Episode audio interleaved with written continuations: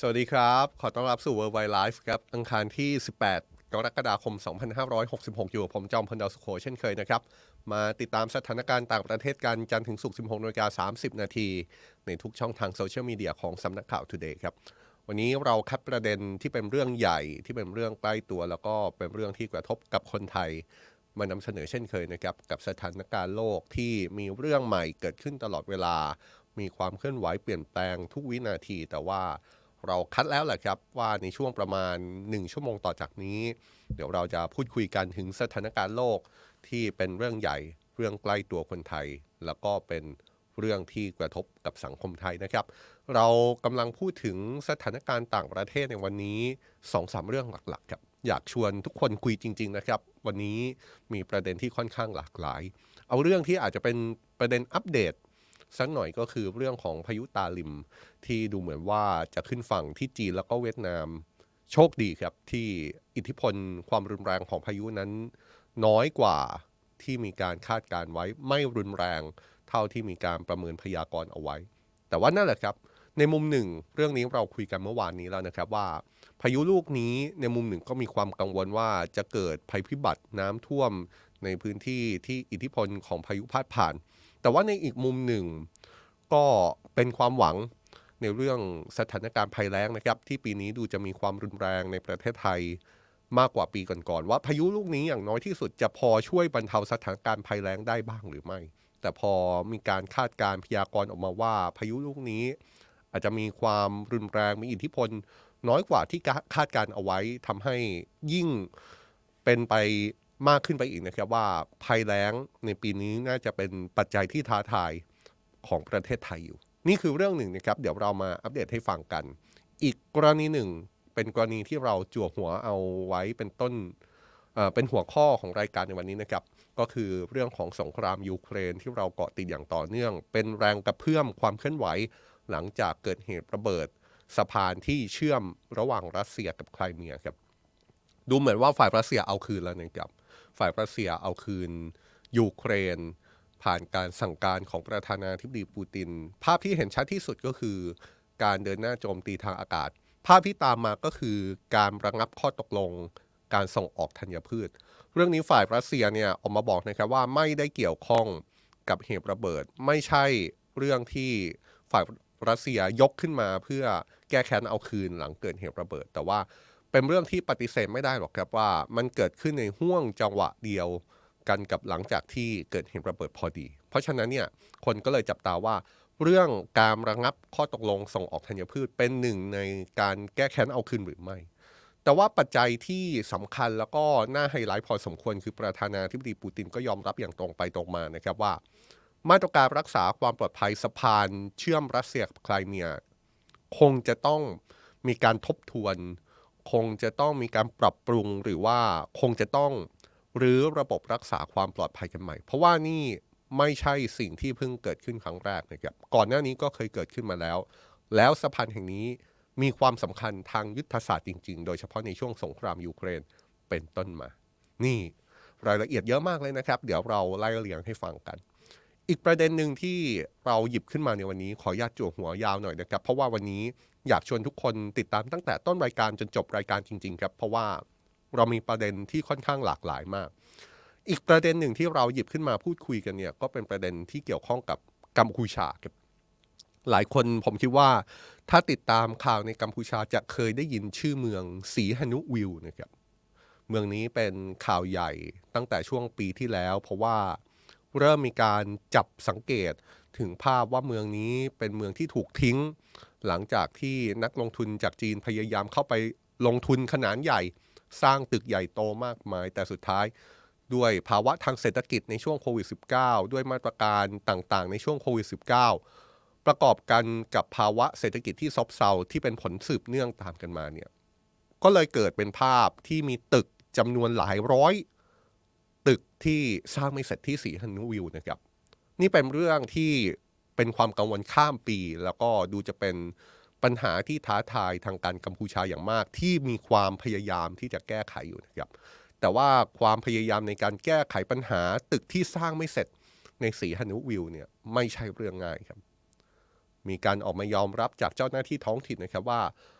ความพยายามในการแก้ไขปัญหาเนี่ยมัน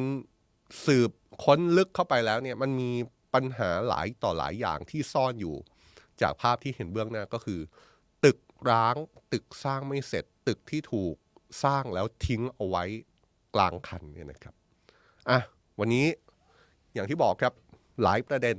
แล้วก็อยากชวนคุยนะครับ ใครฟังเราถึงที่ไหนแล้วมีคอมเมนต์อะไรบ้าง อยากชวนทุกคนแสดงความเห็นได้นะครับ ผ่านทางทุกช่องทางที่กำลังดูอยู่ ไม่ว่าจะเป็น Facebook YouTube หรือว่า TikTok คอมเมนต์กันมาได้เลยนะครับ ถ้ามีโอกาสเดี๋ยวผมจะแวบไปอ่านความเห็นของทุกคน เราจะมาเริ่มต้นด้วยสถานการณ์สงครามยูเครนครับเป็นสถานการณ์หลังเกิดเหตุระเบิดสะพานไครเมีย ซึ่งแม้จะไม่มีใครออกมายอมรับอย่างเป็นทางการนะครับ แต่แทบทุกฝ่ายไม่เว้นแม้กระทั่งฝ่ายยูเครนเองก็ระบุว่าฝ่ายยูเครนเนี่ยแหละครับที่เป็นผู้ก่อเหตุโจมตีสะพานไครเมีย เรื่องนี้ทำให้มีท่าทีที่ตามมาหลายอย่างนะครับท่ามกลางการจับตาว่านี่จะเป็นชนวนทำให้ฝ่ายรัสเซียตอบโต้ยูเครนอย่างรุนแรงหรือไม่ แต่ว่าก่อนที่เราจะไปพูดกันถึงจุดนั้นเนี่ย อยากพาไปดูสถานการณ์ล่าสุดที่สะพานเชื่อมไครเมียของรัสเซียที่ล่าสุดฝ่ายรัสเซียระบุแบบนี้นะครับว่า กลับมาเปิดให้ใช้งานได้บางส่วนแล้ว เราต้องเริ่มอธิบายปูพื้นแบบนี้นะครับว่าส่วนของสะพานเชื่อมไครเมียนั้นมีลักษณะคู่ขนานครับก็คือเป็นสะพานสำหรับรถยนต์สัญจร คู่ขนานกับสะพานที่เป็นรางสำหรับขบวนรถไฟนะครับ ส่วนที่ได้รับความเสียหายจากการโจมตีล่าสุดเนี่ยคือสะพานสำหรับใช้รถยนต์สัญจรครับซึ่งจากภาพก็จะเห็นนะครับว่ามีความเสียหาย จนถนนนั้นซุดลงไป แต่ว่าทางการรัสเซียยืนยันแล้วนะครับว่าได้เปิดให้รถยนต์สัญจรโดยแบ่งช่องการจราจรกับถนนฝั่งที่ไม่ได้รับความเสียหายพูดง่าย ๆ ก็คือมีการกลับมาเปิดให้ประชาชนให้รถยนต์สามารถสัญจร บนสะพานเชื่อมระหว่างรัสเซียกับไครเมียได้แล้ว ทางการรัสเซียยืนยันนะครับว่าการโจมตีที่เกิดขึ้นไม่ได้ทำให้โครงสร้างของสะพานเสียหายครับ และส่วนที่สุดตัวลงไป จะมีการซ่อมแซมแล้วก็กลับมาใช้ได้ใหม่ ในช่วงกลางเดือนกันยายนนี้ ก็คืออีกไม่กี่เดือนข้างหน้าเนี่ยนะครับ อย่างที่บอกนะครับว่าจนถึงตอนนี้ไม่มีใครออกมายอมรับว่าตัวเองอยู่เบื้องหลังการโจมตีในครั้งนี้ อย่างไรก็ตามแหล่งข่าวในยูเครนยืนยันค่อนข้างชัดเจนว่านี่เป็นฝีมือของหน่วยความมั่นคงของยูเครน ร่วมกับกองทัพเรือยูเครนที่โจมตีสะพานแห่งนี้ด้วยการใช้โดรนเช่นเดียวกับฝ่ายรัสเซียนะครับที่ชี้ว่ายูเครนเป็นผู้อยู่เบื้องหลังเรื่องนี้แน่นอน ความน่าสนใจก็คือโฆษกกระทรวงการต่างประเทศของรัสเซียถึงกับระบุเลยนะครับ ว่าการโจมตีสะพานเชื่อมไครเมียแห่งนี้ เป็นความร่วมมือระหว่างยูเครนสหรัฐแล้วก็สหราชอาณาจักร อย่างไรก็ตามเนี่ยการออกมาอ้างว่าการโจมตีสะพานแห่งนี้ มันไม่ใช่แค่ฝีมือของยูเครนคนเดียว แต่ว่าเป็นความร่วมมือกันระหว่างสหรัฐแล้วก็อังกฤษด้วยเนี่ยเป็นข้อกล่าวหาที่ไม่มีหลักฐานใด ๆ นะครับ ปฏิกิยาจากฝ่ายรัสเซียต่อจากนี้ ก็คงจะเป็นลักษณะของการแก้แค้นอย่างแน่นอนนะครับ โดยหลังเกิดเหตุโจมตีเนี่ยฝ่ายยูเครนได้ออกมาเตือนทันทีว่าเมืองทางตอนใต้ของยูเครนรวมถึงเมืองโอเดซ่าซึ่งเป็นเมืองท่าที่สำคัญอาจเผชิญกับการโจมตีด้วยโดรนจากรัสเซีย และสิ่งนั้นก็เกิดขึ้นจริงๆครับ เพราะว่ามีหลายเมืองของยูเครนที่มีรายงานการถูกโจมตีทางอากาศ แต่ว่าฝ่ายยูเครนก็ยังมีระบบป้องกันภัยทางอากาศ สกัดการโจมตีจากฝ่ายรัสเซียเอาไว้ได้บางส่วนนะครับ แต่ถึงอย่างนั้นก็ตามก็มีรายงานว่าท่าเรือที่เมืองโอเดซาเสียหาย จากการถูกโจมตีทางอากาศครับประธานาธิบดีวลาดิเมียร์ปูติน ผู้นำรัสเซียเปิดเผยแบบนี้นะครับว่า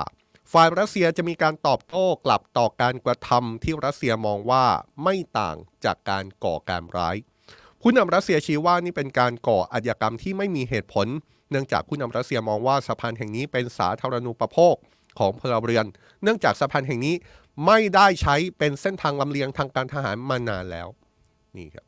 ผู้นำรัสเซียบอกว่านี่เป็นการโจมตีสาธารณูปโภคของพลเรือน เพราะว่าสะพานแห่งนี้ไม่ได้ถูกใช้เป็นสถานที่เป็นเส้นทางในการลำเลียงทางการทหารมานานแล้ว ซึ่งเรื่องนี้ก็ต้องโน้ตเอาไว้นะครับว่าคงจะต้องไปพิสูจน์กันในเชิงรายละเอียดอีกที เพราะว่าสะพานแห่งนี้เนี่ยเอาเข้าจริงเป็นเส้นทางทางยุทธศาสตร์ที่สำคัญจริง ๆ ของรัสเซียที่จะมุ่งหน้าไปสู่ไครเมีย และจะมุ่งหน้าไปสู่พื้นที่ทางตอนใต้ของยูเครนอย่างไรก็ตามผู้นำรัสเซียยอมรับนะครับว่าตัวเขาเองก็รอดูแผนที่ผู้ใต้บังคับบัญชาจะต้องเสนอขึ้นมา เพื่อปรับปรุงมาตรการรักษาความปลอดภัยของสะพานแห่งนี้ครับ เพราะว่าสะพานแห่งนี้ท้ายที่สุดแล้ว ก็ยังเป็นจุดยุทธศาสตร์สำคัญด้านการขนส่งของประเทศอยู่ดี ตรงนี้น่าสนใจครับเพราะต้องไม่ลืมนะครับว่าสะพานแห่งนี้เป็นเส้นทางยุทธศาสตร์เชื่อมรัสเซียกับไครเมีย ซึ่งเป็นดินแดนที่รัสเซียผนวกเป็นส่วนหนึ่งมาตั้งแต่ปี 2014 จริงๆ เราเคยอธิบายไปแล้วนะครับว่าสะพานแห่งนี้เนี่ยสร้างเสร็จเมื่อปี 2018 ก็คือ 4 ปี หลังจากที่รัสเซียผนวกไครเมีย สะพานแห่งนี้ถูกเปรียบเปรยว่าไม่ต่างจากกล่องดวงใจของประธานาธิบดีปูติน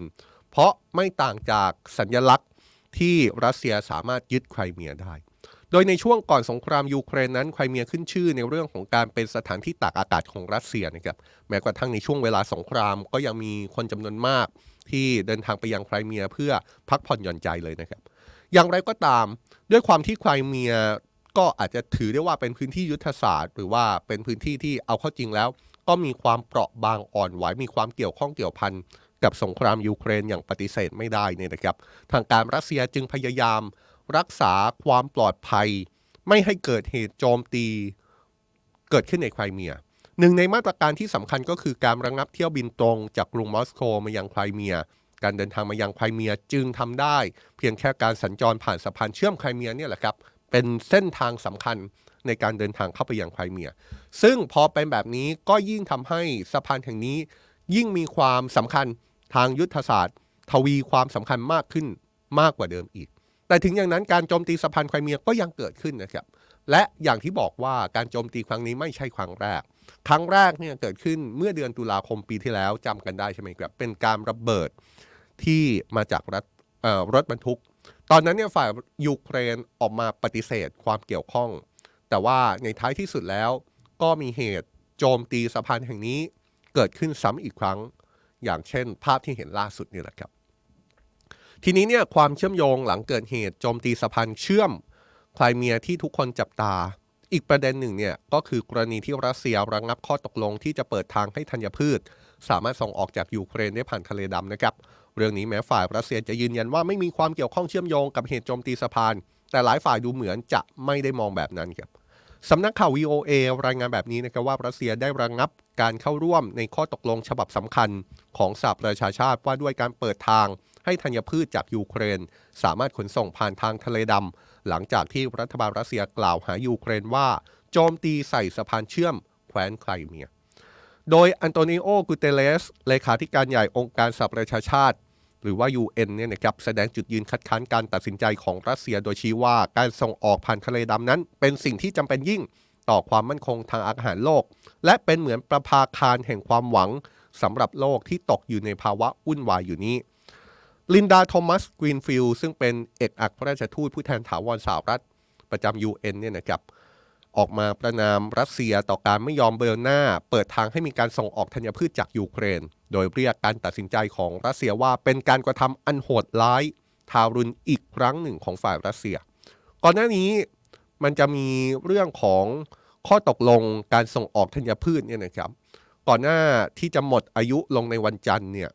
รัสเซียออกมากล่าวว่า รัสเซียนั้นไม่ได้ประโยชน์อะไรจากความคิดริเริ่ม ที่ UN แล้วก็ตุรกีช่วยเป็นตัวกลางนี้เลย แม้ว่ายูเครนและรัสเซียจะได้ชื่อว่าเป็นผู้ส่งออกหลัก เรื่องของข้าวสาลีข้าวบาเล่ น้ำมันดอกทานตะวัน แล้วก็ผลิตภัณฑ์อาหารอื่น ๆ อีกมากมาย โดยทั้งรัสเซียแล้วก็ยูเครนเป็นผู้ผลิตสินค้าเกษตรรายใหญ่ของโลกนะครับต้องไม่ไม่ลืมจุดนี้ โดยเฉพาะอย่างยิ่งธัญพืชต่างๆ ซึ่งการระงับข้อตกลงฉบับนี้ยิ่งทำให้ราคาธัญพืชในตลาดโลก พุ่งสูงขึ้นทันทีในวันจันทร์ที่ผ่านมา ข้อตกลงขนส่งธัญพืช ผ่านทะเลดำ จัดทำขึ้นเมื่อปีที่แล้ว โดยที่รัสเซียยินยอมให้เรือขนส่งธัญพืชและปุ๋ยจากยูเครน และรัสเซียเดินทางผ่านทะเลดำได้เป็นระยะเวลาอย่างน้อย 3 ปี หลังจากการทำสัญญาดังกล่าว และอาจมีการขยายเวลาออกไปตามความเหมาะสมนะครับ แต่ว่าเมื่อเดือนตุลาคมรัสเซียประกาศระงับ การเข้าร่วมข้อตกลงนี้ชั่วคราวครับหลังจากที่มีการใช้โดรนโจมตีเรือของรัสเซียในไครเมียและเมื่อสัปดาห์ที่แล้วครับประธานาธิบดีปูตินกล่าวว่าบางส่วนของข้อตกลงธัญพืช ที่ทะเลดำขนส่งพันทะเลดำนี่นะครับมิได้ถูกนำไปปฏิบัติ ดังนั้นตนจึงกำลังพิจารณาว่าจะถอนรัสเซียจากการเข้าร่วมข้อตกลงฉบับนี้ จนกว่าเงื่อนไขต่างๆ จะเป็นไปตามที่ตกลงกันเอาไว้ นอกจากนี้รัสเซียอ้างว่าธัญพืชธัญพืชส่วนใหญ่ที่ถูกขนส่งผ่านเส้นทางนี้ ไปไม่ถึงประเทศยากจนครับ แต่ว่าทางสหประชาชาติชี้แจงนะครับว่าข้อตกลงนี้เป็นประโยชน์ต่อประเทศเหล่านั้น เพราะราคาธัญพืชในตลาดโลกลดลงไปแล้วกว่า 20%จากช่วงเริ่มต้นของสงครามดามิทรีเพสคอฟโฆษกรัฐบาลรัสเซียกล่าวกับผู้สื่อข่าว เมื่อวานนี้ว่าการระงับข้อตกลงทยพืชทะเลดำมีผลบังคับใช้แล้ว ในวันนี้ขณะที่โฆษกกระทรวงการต่างประเทศรัสเซีย แจ้งไปยังสหประชาชาติยูเครนแล้วก็ตุรกีแล้วว่า รัสเซียจะไม่ต่อสัญญาของข้อตกลงนี้ ท่าทีของผู้นำยูเครนบ้างครับ ประธานาธิบดีโวโลดิเมียร์ เซเลนสกี้ผู้นำยูเครนโจมตีการตัดสินใจของรัสเซียนี้ว่าไม่ควรมีใครมีสิทธิ์ ในการทำลายความมั่นคงทางอาหารของประเทศต่างๆ ทั่วโลก พร้อมชี้ว่าคงจะมีคนในรัฐบาลรัสเซียกำลังคิดว่าตัวเองมีสิทธิ์ ที่จะกำหนดอาหารบนโต๊ะของคนประเทศอื่น ๆ ผู้นำยูเครนยังชี้อีกนะครับว่ารัสเซียกำลังทำลายเสรีภาพในการเดินเรือ เหนือทะเลดำและก็ทะเลอาซอบ รวมทั้งสั่นคลอนเสถียรภาพของระบบอาหารโลก โดยเฉพาะในประเทศที่ต้องพึ่งพาการนำเข้าอาหารเป็นหลักครับนี่ครับก็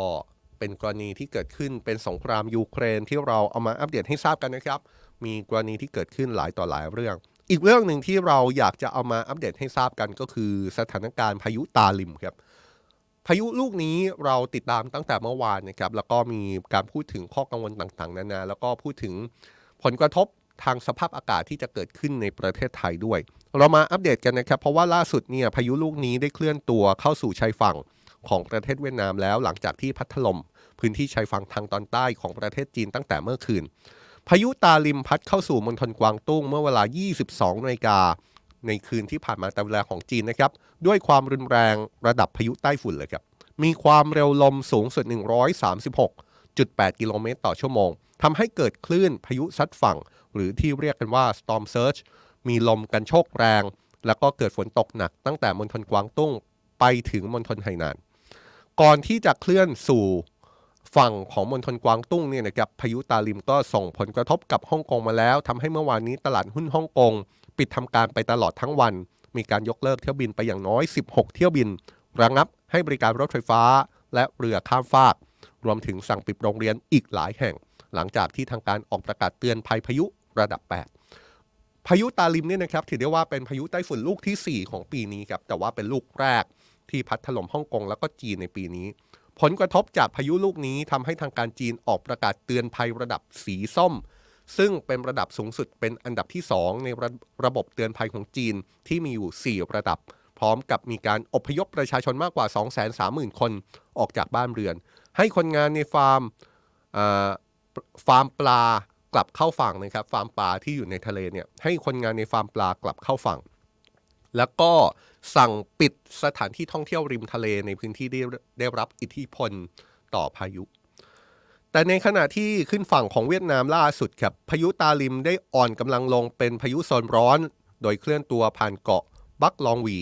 ซึ่งเป็นเกาะห่างไกลตั้งอยู่ทางตะวันออกของกรุงฮานอยเมืองหลวงของเวียดนาม เคลื่อนตัวด้วยความเร็วลมสูงสุดประมาณ 60 กิโลเมตรต่อชั่วโมง และมุ่งหน้าไปยังเขตปกครองตนเองกวางสีจ้วงของจีนต่อไป เรื่องนี้อาจมองได้ว่าเป็นเรื่อง อันไว้ก่อนหน้านี้ โดยจึงถึงจนถึงขนาดนี้ยังไม่มีรายงานพบผู้เสียชีวิตทั้งในจีนแล้วก็เวียดนามนะครับ ขณะเดียวกันทางการเวียดนามก็ประกาศยกเลิกคำสั่งอพยพประชาชน 30,000 คน ที่มีการประกาศออกมาก่อนหน้านี้แล้ว แต่ว่าจะยังคงปิดสนามบินในกรุงฮานอยนะครับ รวมทั้งทางการเวียดนามก็ยังประกาศยกเลิกคำสั่งนี้ออกมาด้วย แล้วก็มีคำเตือนให้ประชาชน ระวังฝนตกหนักน้ำท่วมแล้วก็ดินถล่มหลังจากที่พายุพัดผ่าน นอกจากเวียดนามแล้วครับหน่วยงานด้านสภาพอากาศของสาธารณรัฐประชาธิปไตยประชาชนลาว หรือว่าสปปลาว ก็ได้ออกประกาศเตือนให้ประชาชนเตรียมรับมือกับผลกระทบจากพายุตาลิม โดยคาดว่าจะเคลื่อนตัวผ่านพื้นที่ตอนกลางแล้วก็ตอนใต้ของประเทศในวันนี้นะครับ ซึ่งจะทำให้เกิดฝนตกหนัก ลมกระโชกแรง แนะนำให้ประชาชนระมัดระวัง และติดตามสถานการณ์ สภาพอากาศอย่างใกล้ชิด มาที่ประเทศไทยครับ กรมอุตุนิยมวิทยา ได้ออกประกาศเตือนพายุตาลิมฉบับที่ 14 ให้เฝ้าระวังฝนตกใน 51 จังหวัด จากอิทธิพลของพายุตั้งแต่วันนี้ไปจนถึงวันที่ 20 กรกฎาคมนี้นะครับก็มีผลกระทบทางสภาพอากาศ อาจจะทำให้เกิดฝนตกหนักใน 51 จังหวัดเลยนะครับ จากอิทธิพลของพายุลูกนี้ แต่ว่าอย่างที่เรารายงานไปเมื่อวานนี้แหละครับว่า พายุลูกนี้จะถึงขั้นมาช่วยบรรเทาสถานการณ์ภัยแล้ง ที่ประเทศไทยจะต้องเผชิญในปีนี้หรือไม่คำตอบก็คืออาจจะ ไม่ได้ช่วยมากขนาดนั้นนะครับ คือถ้ามองในเชิงของคำถามว่า แล้วจะช่วยในเรื่องภัยแล้งอย่างไร ภาพที่ชัดเจนที่สุดก็คือ อิทธิพลของพายุทำให้เกิดฝนตกหนัก อย่างน้อยฝนตกก็จะมาช่วยเติมน้ำในเขื่อน เติมน้ำในอ่างเก็บน้ำเพื่อรองรับเอาไว้ก่อนในช่วงที่ไทยเผชิญกับสถานการณ์ภัยแล้งเนี่ยนะครับ ก็ดูจะ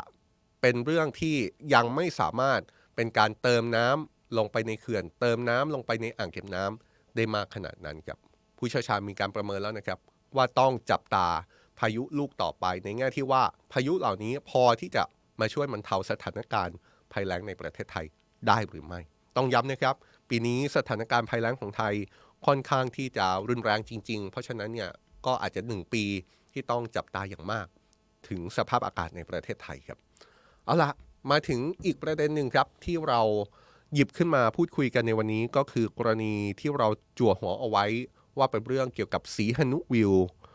เป็นเรื่องเกี่ยวกับประเทศกัมพูชานะครับอย่างที่บอกว่า w o r l d w i d e Life เราพยายามเกาะติดสถานการณ์ในประเทศเพื่อนบ้านนะครับโดยเฉพาะอย่างยิ่งตั้งแต่ต้นเดือนกรกฎาคมที่ผ่านมาแล้วเนี่ยเราพูดถึงสถานการณ์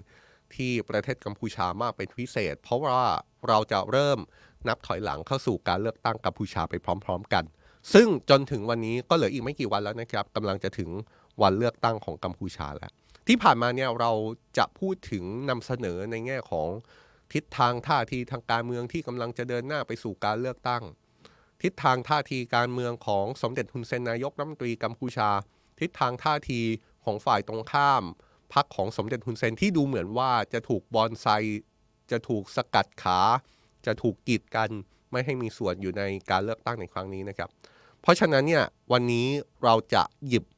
ในแง่ของประเด็นที่เป็นความท้าทายของประเทศกัมพูชาที่รัฐบาลกัมพูชาจะต้องเผชิญ ที่รัฐบาลกัมพูชาจะต้องมาแก้ปัญหากันนะครับ ซึ่งถ้าเราพูดถึงปัญหาที่กัมพูชาต้องเผชิญเนี่ยหลายเรื่องก็เป็นปัญหาที่หลายประเทศกำลังเผชิญอยู่นะครับหนีไม่พ้นเลยครับปัญหาเศรษฐกิจ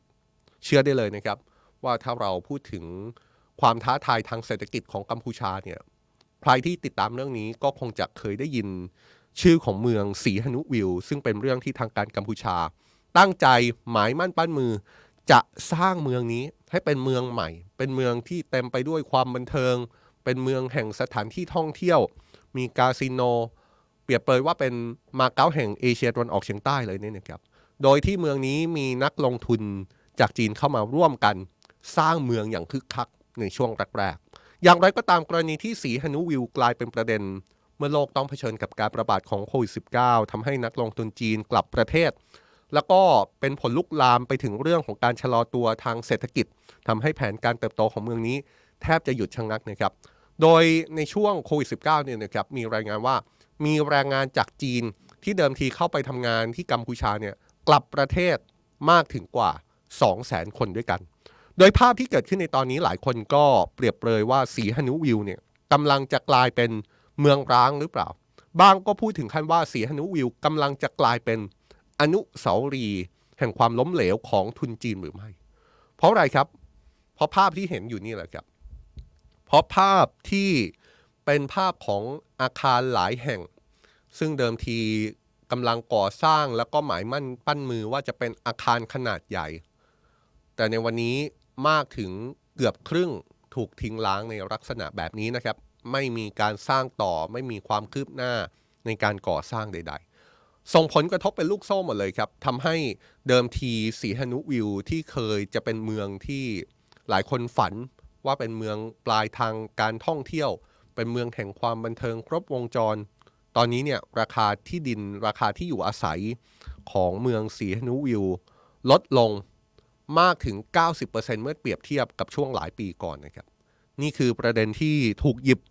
ขึ้นมาพูดถึงแล้วก็เป็นประเด็นที่ท้าทายรัฐบาลกัมพูชาอย่างมากนะครับว่า รัฐบาลกัมพูชาจะจัดการอย่างไร กับเมืองสีหนุวิวต่อไป โดยเฉพาะอย่างยิ่งเอาประเด็นเฉพาะหน้าที่สุดเนี่ยก็คือบรรดาตึกบรรดาอาคารต่างๆ ที่เป็นอาคารขนาดใหญ่ทั้งนั้นเลยนะครับ ที่สร้างไม่เสร็จเนี่ยจะเอายังไงต่อ เรื่องนี้มีรายละเอียดที่น่าจะหยิบมาพูดคุยกันนะครับเพราะล่าสุดเนี่ยสื่อท้องถิ่นของกัมพูชาเพิ่งรายงานเลยครับว่าทางการท้องถิ่นของกัมพูชาได้มีการเรียกประชุม เพื่อหาทางแก้วิกฤต โดยเฉพาะอย่างยิ่ง วิกฤตอาคารที่สร้างไม่เสร็จในสีฮานุวิว ซึ่งมีมากถึงเกือบ 400 หลังนะครับ ตัวเลขนี้อย่างที่ผมบอกนะครับว่าตัวเลขอาคารที่สร้างไม่เสร็จในสีฮานุวิวเนี่ยมากเกือบครึ่งเมื่อเทียบกับอาคารทั้งหมดที่มีการก่อสร้างขึ้นมาเลย เพราะว่า ตัวเลขอาคารที่สร้างไม่เสร็จมีอยู่เกือบ 400 หลัง ส่วนอาคารที่สร้างเสร็จในสีฮานุวิวเนี่ยมีอยู่ประมาณ 600 หลังครับ หมายความว่าสัดส่วนของอาคารในสีฮานุวิวที่สร้างเสร็จกับสร้างไม่เสร็จเนี่ยแทบจะเท่า ๆกันเลยก็คือสร้างไม่เสร็จประมาณ 400 สร้างเสร็จประมาณ 600 เจ้าหน้าที่ท้องถิ่นของกัมพูชากำลังให้ความสำคัญในเรื่องนี้ครับโดยตั้งเป้าหมายเร่งรัด ให้อาคารที่สร้างไม่เสร็จ เดินหน้าสร้างต่อไปให้เสร็จ เร็วที่สุดเท่าที่จะเป็นไปได้ แต่ว่าการเดินหน้าเร่งรัดในลักษณะนี้ไม่ใช่เรื่องที่สามารถทำง่ายขนาดนั้นนะครับ เพราะว่ามีปัญหาใหญ่หลายอย่างที่พอเจ้าหน้าที่เข้าไปตรวจสอบอาคารที่สร้างไม่เสร็จเนี่ยก็ถึงกับชะงงัก แล้วก็เป็นปัญหาที่ต้องค่อยๆ แก้ไปทีละเปราะเลย ปัญหาใหญ่ปัญหาแรกที่พบเนี่ยก็คือหลายอาคารที่สร้างไม่เสร็จเนี่ยนะครับกำลังติดปัญหาทางกฎหมาย โดยเป็นปัญหาความขัดแย้งระหว่างเจ้าของโครงการกับผู้พัฒนาอสังหาริมทรัพย์ครับความพยายามแก้ปัญหาเรื่องนี้คือฝ่ายที่เกี่ยวข้อง พยายามสนับสนุนให้เจ้าของโครงการกับผู้พัฒนาอสังหาริมทรัพย์เนี่ย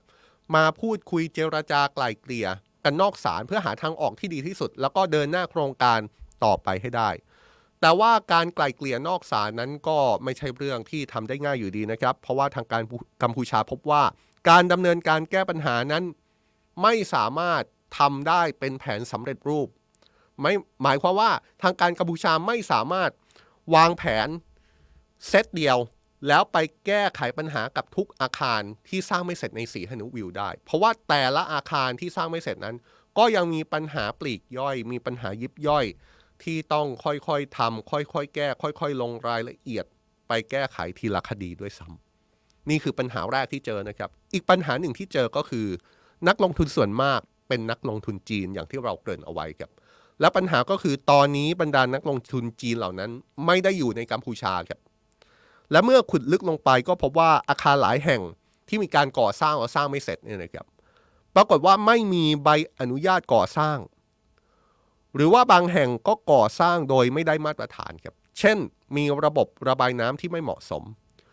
นี่ก็เลยทำให้ทางการกัมพูชาอาจต้องออกคำสั่งทุบอาคารบางแห่งทิ้งไปเลย เพราะว่าไม่มีมาตรฐานในเรื่องของการก่อสร้าง อย่างไรก็ตามความพยายามผลักดันพื้นที่บริเวณสีหนุวิว หรือว่าถ้าให้พูดรวมๆก็อาจรวมถึงจังหวัดพัทสีหนุเนี่ยนะครับก็ยังคงเดินหน้าอย่างต่อเนื่อง ตอนนี้เนี่ยมีแผนพัฒนาพื้นที่เป็นพื้นที่เศรษฐกิจพิเศษ โดยได้รับการสนับสนุนจากจีนครับเป้าหมายของเขตเศรษฐกิจพิเศษนี้หวังให้เป็นเขตเศรษฐกิจขนาดใหญ่ ของเอเชียตะวันออกเฉียงใต้ที่มุ่งเน้น มุ่งเน้นไปที่ด้าน เทคโนโลยีอัจฉริยะ และเพิ่มจำนวนประชากรในพื้นที่ จากเดิมที่มีอยู่ประมาณ 3 0 0แสนคนเป็น 1 ล้านคน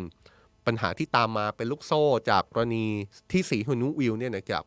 ก็เป็นปัญหาที่เราเห็นภาพแล้ว ว่า 1 ก็คืออาคารสร้างไม่เสร็จ 2 ก็คือ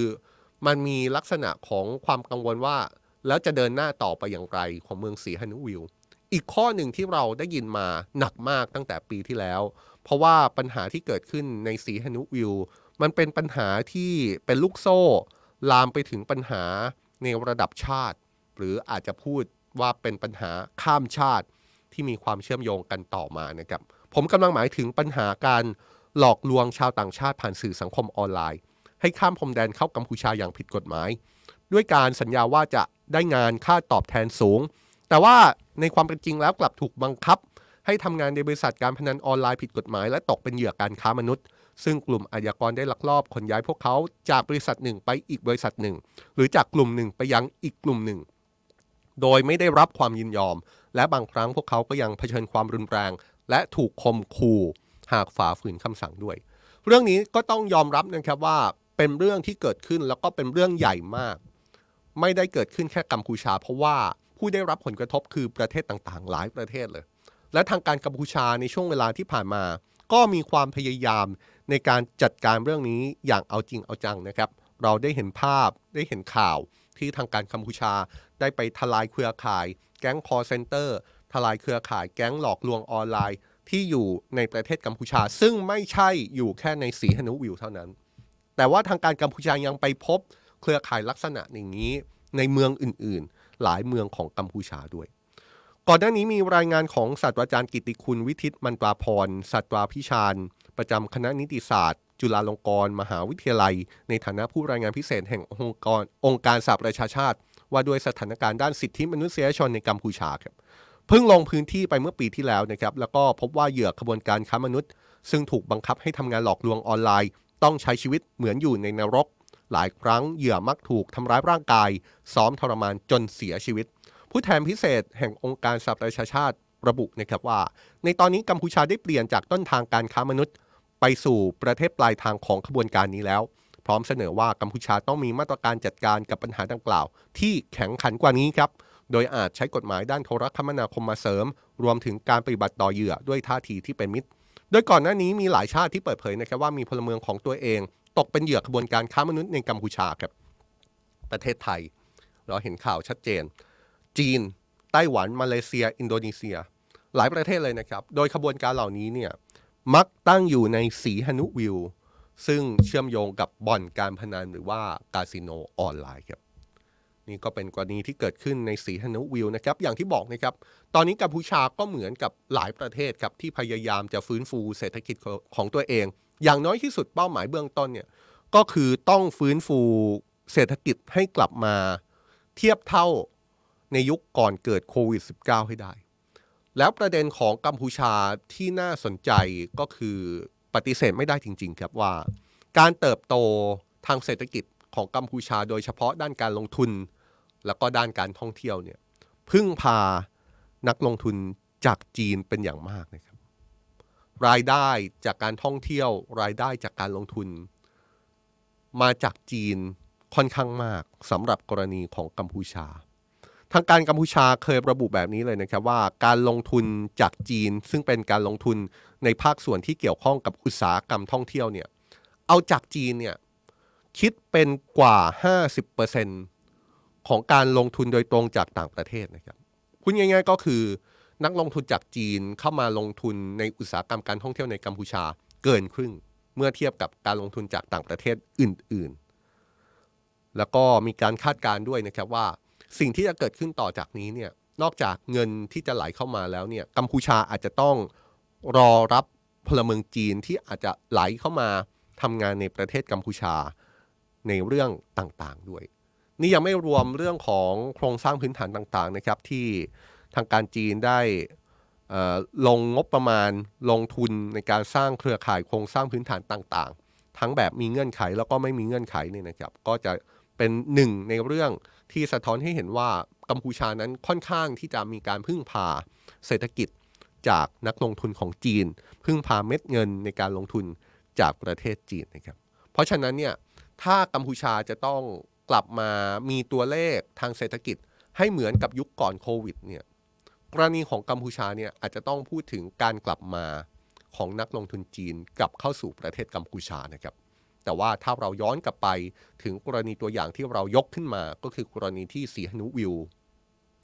ก็พอจะบอกได้แหละครับว่า นี่ไม่ใช่เรื่องง่ายเลย กับการที่นักลงทุนจากจีนจะกลับเข้ามาที่ประเทศกัมพูชา มีหลายปัญหาหลายความท้าทายที่ยังรออยู่ ที่ยังสางไม่จบที่ยังเป็นปัญหาอยู่ เอาแค่สีหนุวิวเนี่ยภาพก็ค่อนข้างที่จะชัดเจนนะครับขณะเดียวกันครับสถานการณ์ทางเศรษฐกิจของจีน ของจีนเองเนี่ยนะครับก็ถูกจับตาว่าอยู่ในภาวะซบเซาเช่นกัน เห็นได้จากตัวเลขผลิตภัณฑ์มวลรวม ภายในประเทศหรือว่า GDP ของจีนไตรมาส 2 ของปี 2566 ที่เพิ่งประกาศออกมาล่าสุดเนี่ยนะครับปรากฏว่าเติบโตอยู่ที่ 6.3%ซึ่งถือได้ว่าต่ำกว่าที่หลายสำนักเคยคาดการเอาไว้ ว่าตัวเลข GDP ของจีนในไตรมาสที่ 2 น่าจะสูงกว่านี้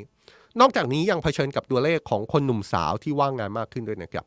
นักวิเคราะห์ของ UOB ได้คาดการณ์ก่อนที่ GDP ของจีนจะประกาศออกมาล่าสุด มองว่าตัวเลขทางเศรษฐกิจของจีนนั้น ดูจะอ่อนแอกว่าที่คาดครับ อาจทำให้รัฐบาลต้องมีมาตรการกระตุ้นเศรษฐกิจออกมาหลังจากนี้ และปีนี้เศรษฐกิจของจีนก็อาจจะไม่เติบโตในภาพรวมแบบที่หลายคนคาดหวังเอาไว้นะครับ นี่ครับ ก็เป็นเรื่องที่อาจจะต้องเป็นเรื่องที่ติดตามกันต่อไปนะครับ สถานการณ์เศรษฐกิจในจีน ซึ่งจะส่งผลต่อสถานการณ์เศรษฐกิจในหลายประเทศ ที่มีการพึ่งพาเศรษฐกิจจีนอย่างปฏิเสธไม่ได้ จริง ๆ ประเทศไทยก็อาจจะพูดได้นะครับว่าเป็นหนึ่งในนั้นเหมือนกัน เราก็ปฏิเสธเรื่องเม็ดเงินการลงทุน เม็ดเงินการท่องเที่ยว เม็ดเงินจากประเทศจีนที่เข้ามาอย่างประเทศไทยเหมือนกัน แต่ว่าคำถามก็คือว่าในเมื่อเราปฏิเสธไม่ได้ เราจะมีมาตรการกลไกใด ๆ ทั้งในแง่ของการลดความเสี่ยงในกรณีที่เศรษฐกิจจีนอาจจะซบเซาต่อไป หรือว่าเราจะมีมาตรการใด ๆ ที่จะทำให้เม็ดเงินที่เข้ามาอยังประเทศไทยเป็นเม็ดเงินที่ประเทศไทยได้รับอย่างเต็มเม็ดเต็มหน่วย ไม่ได้ถูกเอารัดเอาเปรียบ หรือว่าไม่มีกรณีที่เป็นทุนสีเทาแบบที่เราพูดถึงในช่วงเวลาที่ผ่านมานะครับ นี่ก็เป็นข้อที่เรามองประเทศเพื่อนบ้าน แล้วก็ต้องกลับมามองที่ประเทศเราเหมือนกันนะครับว่า เราจะดำเนินเดินหน้าเรื่องนี้ต่อไปอย่างไร ซึ่งเรื่องนี้เกี่ยวข้องกับการเมืองครับใครบอกว่าเรื่องนี้ไม่เกี่ยวข้องกับการเมืองคงจะ